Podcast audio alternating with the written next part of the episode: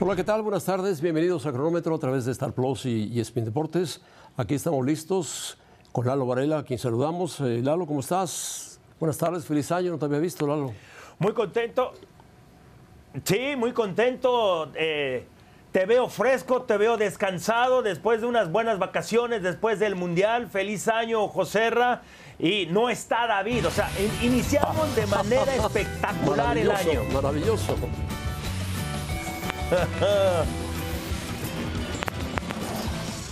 Bueno, mi querido Lalo, efectivamente no está David, pero estará a lo mejor esta mañana. Vamos a ver.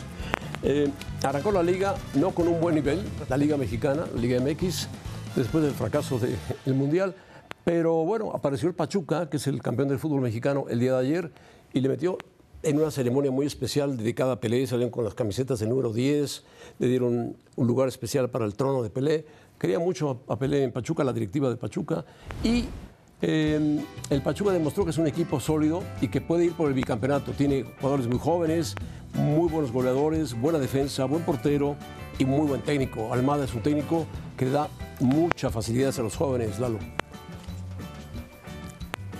Oh, por supuesto que sí. El, el Pachuca por encima del resto, no hay duda.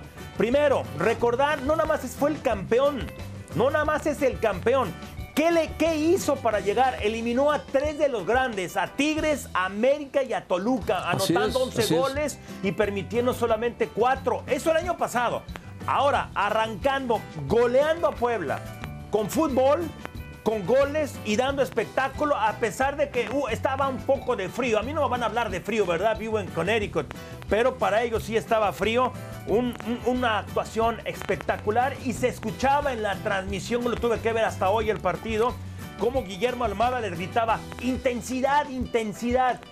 Quería eso con sus jugadores y para mí intensidad quiere decir estar cómodo ante la incomodidad, es decir, siempre estar encima a todo.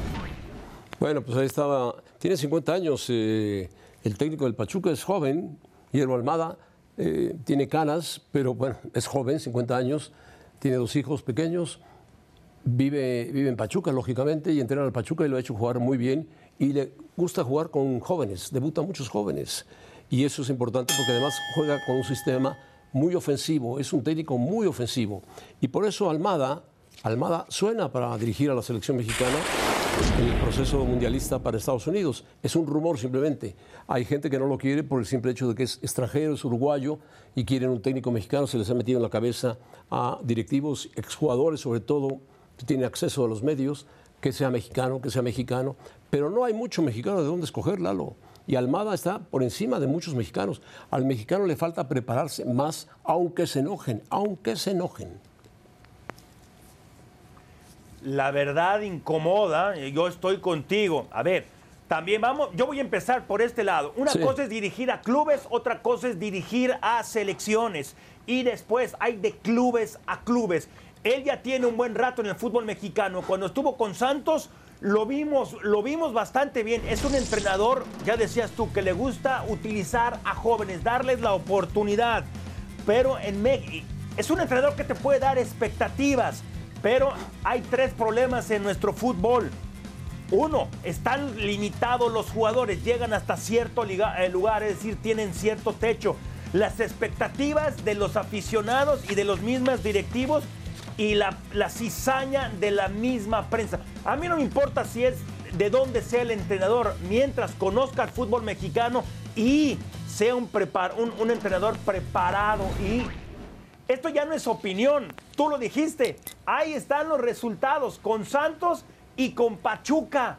Conoce al fútbol mexicano. ¿Qué quieren?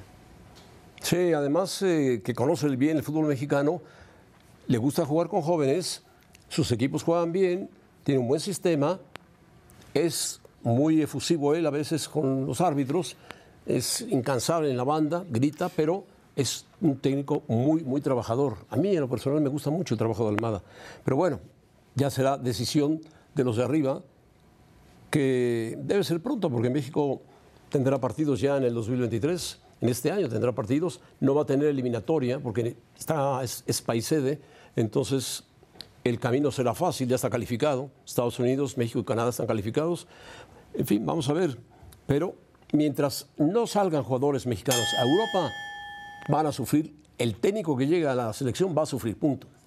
Bueno, el caso de Alexis, que quería ir a- afuera, y el caso de Antuna, ¿no?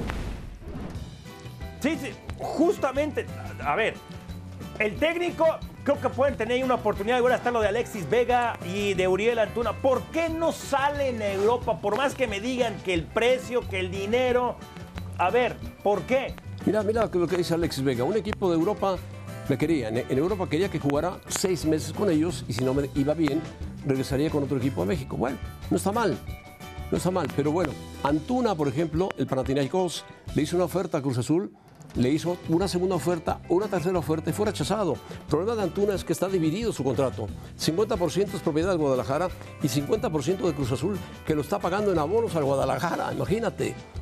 Y Cruz Azul dijo, no, si no me das 8 millones de dólares, no te lo vendo. Panathinaikos dijo, llego a 5.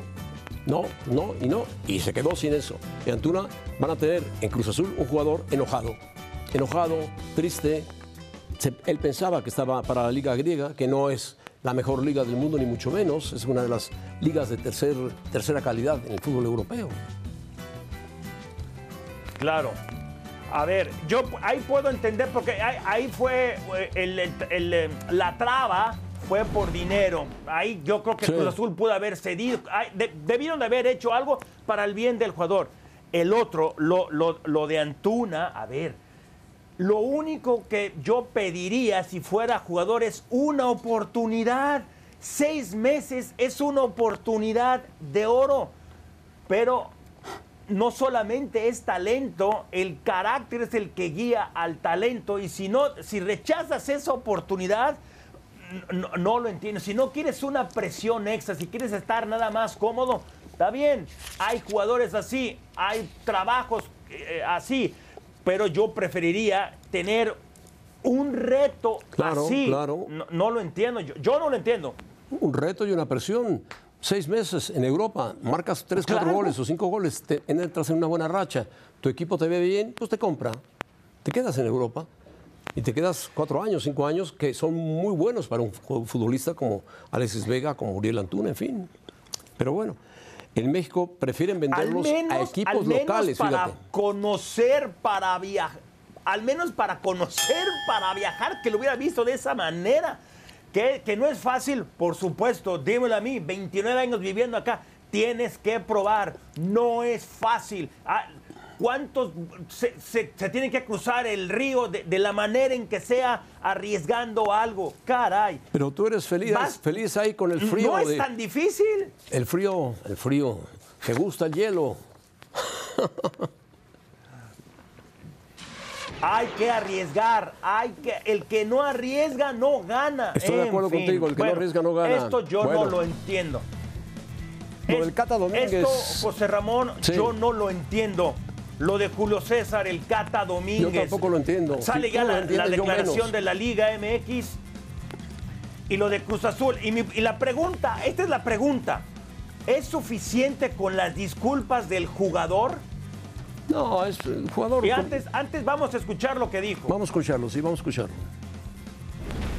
En días recientes se dieron a conocer imágenes de una fiesta familiar. Inicialmente se trataba de un videojuego muy popular entre los jóvenes y le llevé un show de laser tag. Fue un error y quiero ofrecer una sincera disculpa a la opinión pública. Por lo tanto, quiero deslindar a la Liga MX y al Club de Fútbol Cruz Azul de lo sucedido en aquella reunión y me comprometo a convertirme en un referente que promueva los valores de la Liga MX y de mi club y a mantener un comportamiento ejemplar dentro y fuera de la cancha.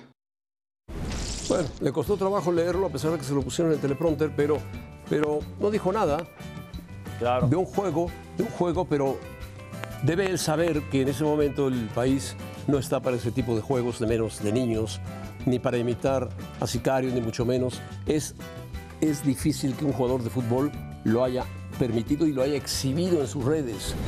A lo mejor lo puede hacer privadamente, pero no subirlo a las redes. Es una tontería exhibirlo. Y eso tendría que Cruz Azul ponerle a alguien y encargárselo al Cata, al Ta- al Cata Domínguez, que es un veterano de 35 años, que está por renovar o por seguir con Cruz Azul y está por retirarse, que alguien lo ayude y le diga, no, eres futbolista, pero no puedes hacer esto. El país vive un problema serio, muy serio, con este tipo de, de bandas, entonces no puedes subir en tu red algo que hicieron jóvenes, jovencitos en tu casa. Guárdalo, pero guárdalo para siempre, ni lo toques. Pero a veces el futbolista no piensa, Es- no esto piensa, no piensa. fa- falta de sentido. Dios mío, es un padre de familia. Sí, No claro. necesitabas haber ido a la escuela. O sea, es que no tiene sentido común solidaridad con, con los militares que perdieron su vida. Con, es increíble. Si yo soy la, la- la- la Federación Mexicana de Fútbol, el mismo equipo Cruz Azul, esto que hizo es tan grave, tan insólito. No sé qué es lo que tienen que hacer, pero tienen que hacer algo. No, no, no sé, no sé qué tiene que hacer, pero esas disculpas no, no fueron sinceras, como bien dijiste, No, lo, leyó, sinceras, lo y leyó. él no, tiene la capacidad de entender lo que hizo, porque está es. diciendo, o sea, eres un papá y hiciste eso con tu hijo, no entiendo. Yo no lo tampoco, yo entiendo. tampoco lo entiendo. Ojalá hubiera mano dura en la federación o en el Cruz Azul, porque son muy tibios, realmente muy tibio, y el mensaje de- del Cata Domínguez es muy, muy flojo. Con un problema tan grande como decía Lalo, donde hubo militares muertos, soldados muertos, Debieron de civiles. haber grabado esto de otro. El, el mensaje debe haber sido otro, Otro, Dios mío. otro mal. totalmente. La Liga MX y Cruz Azul ahí también mal. Mal, mal, No convencieron esas disculpas. Bueno, Yo no las al- había visto, en fin. al fútbol americano más adelante, Lalo. que es lo tuyo de verdad, de verdad? Sí. Aficionados a los Cowboys, tengan cuidado. Y es bien la Liga BBVA presentan San Luis contra Chivas. Atlético San Luis frente a Chivas. Viernes 13 de enero, 6.50 pm, en vivo por Star Plus.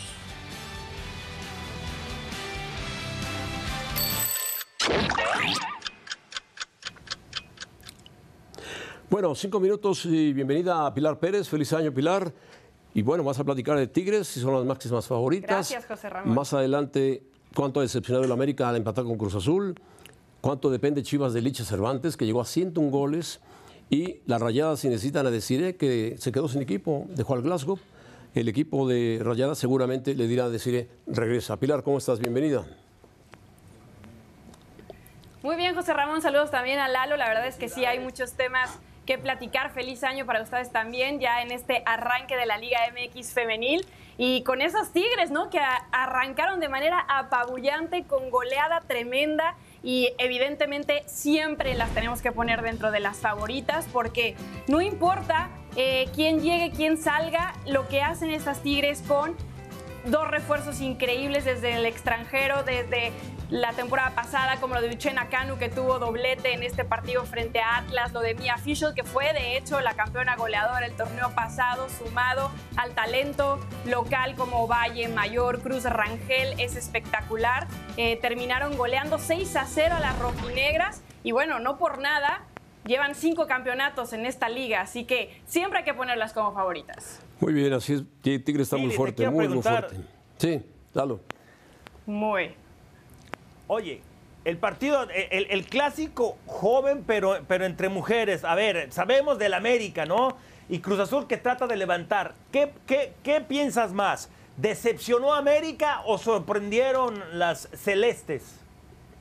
Yo creo que decepcionó a América, Lalo, porque eran favoritas en este encuentro, porque el primer tiempo básicamente mandaron en la cancha, tuvieron oportunidades para que no, no fuera un empate a uno. Camberos falló una oportunidad antes de que entrara el primer gol de Kiana. Después de ese 1 por 0 falló otra clarísima que la terminó cruzando de más. Eh, en el segundo tiempo hubo una jugada espectacular entre Pereira y Allison que tenía que haber terminado en gol. Se queda con ella la portera y les terminan haciendo el empate por un terrible error defensivo de Jocelyn que se la termina entregando a Molina cuando en realidad Cruz Azul pues generó un poco más en el segundo tiempo, pero el América tuvo oportunidades de más. Pudo haber en esta primera jornada goleado como otros de los equipos favoritos que hemos visto en este torneo.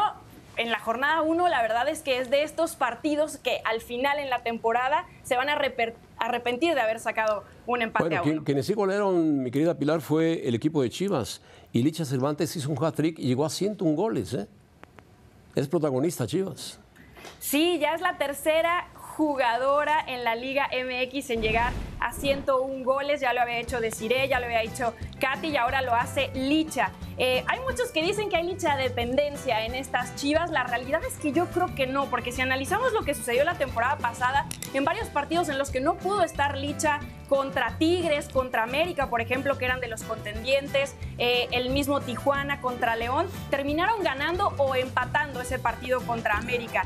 Es verdad que Licha es muy importante, no por nada fue bicampeona de goleo, no por nada ha llegado a 101 goles y es eh, la referente del equipo, pero siempre se ha basado el equipo de Chivas desde antes del Pato Alfaro en el conjunto y creo que hoy sigue siendo así. El día que no está ahí aparece Jaramillo, aparece Soto, aparece Valenzuela, la misma Iturbide, así que no creo que dependa tanto Chivas, pero siempre que esté lista Alicia Cervantes para jugar, tiene que estar ahí.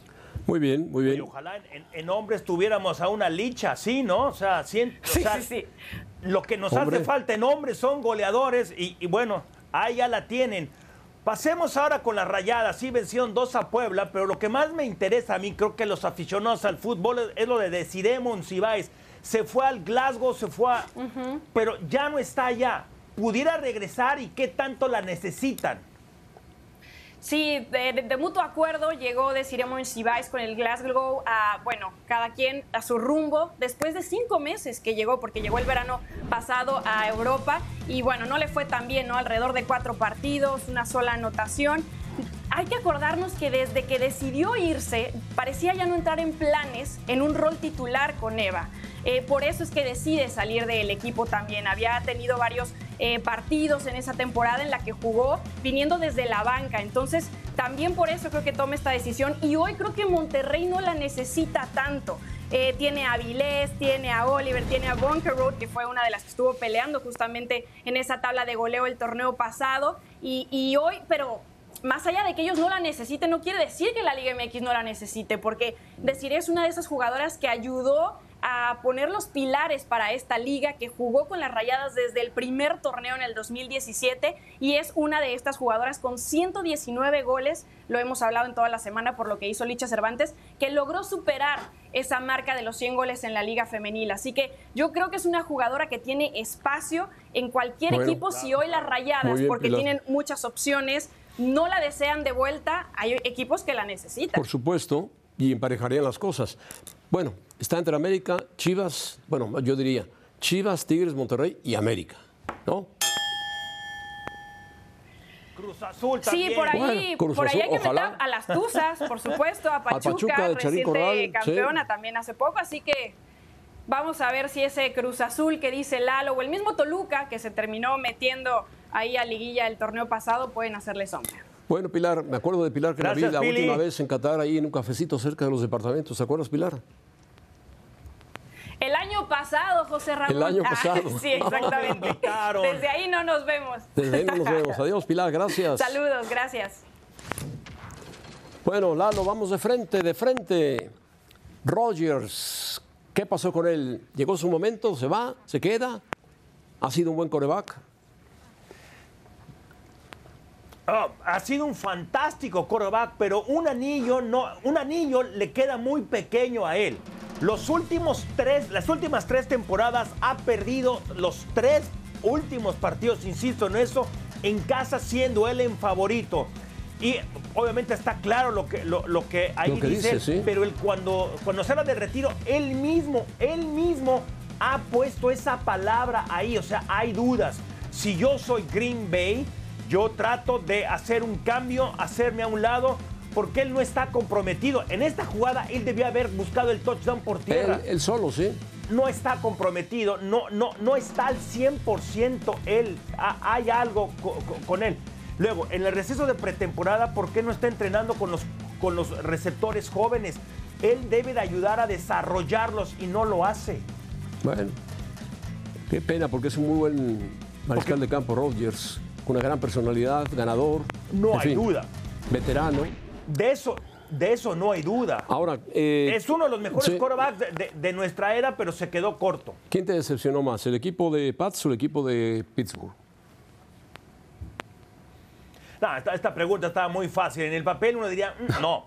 Pittsburgh ganó los últimos cuatro, ganó también seis de los últimos ocho, lo hizo muy bien y otra vez, y además encontraron a su coreback. Sí, yo creo que eh, eh, Kenny Pickett es el coreback del futuro. No sé qué tan bueno va a ser, pero al menos ya encontraron un titular.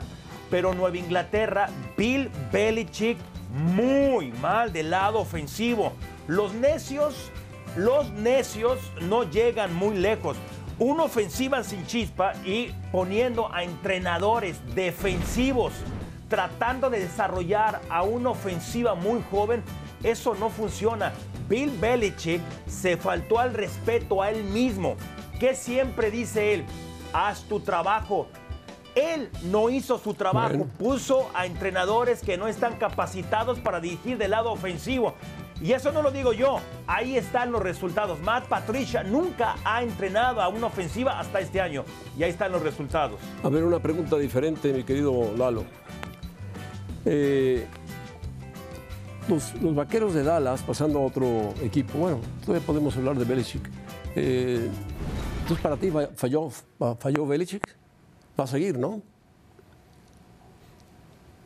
él tiene que seguir, pero tiene que arreglar el lado, el lado ofensivo. O sea, perfecto. Un entrenador en, esta era es muy difícil que pueda dirigir o hacer todo. Él es el gerente general, es el entrenador en jefe, es el coordinador defensivo y sus entrenadores del lado de la ofensiva no funcionaron. Tiene que hacer un cambio ahí. Los vaqueros de Dallas tenían a Washington para ganarle y Dallas llega a playoffs con 5% de posibilidades de ganar el Super Bowl. Antes de la derrota ante Washington tenían 12%. O sea, no los ves avanzando los vaqueros de Dallas, no ves que Prescott mejore.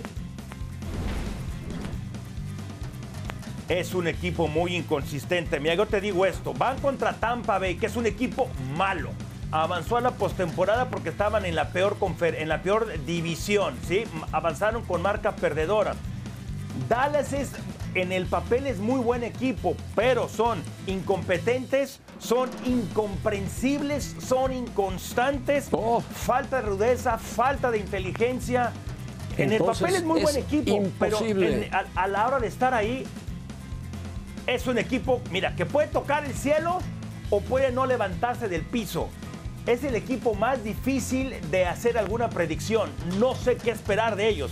Yo creo que Tampa les va a ganar el lunes, pero todavía no estoy completamente seguro de eso. ¿Dónde juegan? ¿En Tampa o en Dallas? El jueves tengo que mandar mis predicciones. ¿Dónde juegan? ¿En Tampa o en Dallas? ¿Dónde juegan? ¿En Tampa o en Dallas? En Tampa. En, Tampa. Pero te digo, Tampa Bay es un equipo malo que no puede correr. Tendrán nombres. Sí, está Brady, está. Hay, hay buen son buenos jugadores, pero no están trabajando en equipo. Por algo tienen marca perdedora. Pero Dallas. Bueno. Todo comienza por el entrenador en jefe. El entrenador en jefe. Bueno, Lalo, buen análisis del fútbol americano en sus juegos de comodín y de playoffs, ¿no? Sí, y el lunes tenemos ese último partido, Cowboys visitando a los Bucks. Y de una vez, es el último partido el lunes por la noche. Contra Bucaneros. Bueno. Otro del Este, 7 de la Ciudad de México. ¿A quién ves como favorito para el Super Bowl? Gracias. ¿A quién ves? ¿A quién ves? Al Piojo, no. Ahí está el Piojo. Ahí está el Piojo en su recorrido, en su tour. Vámonos. Gracias, Dalo.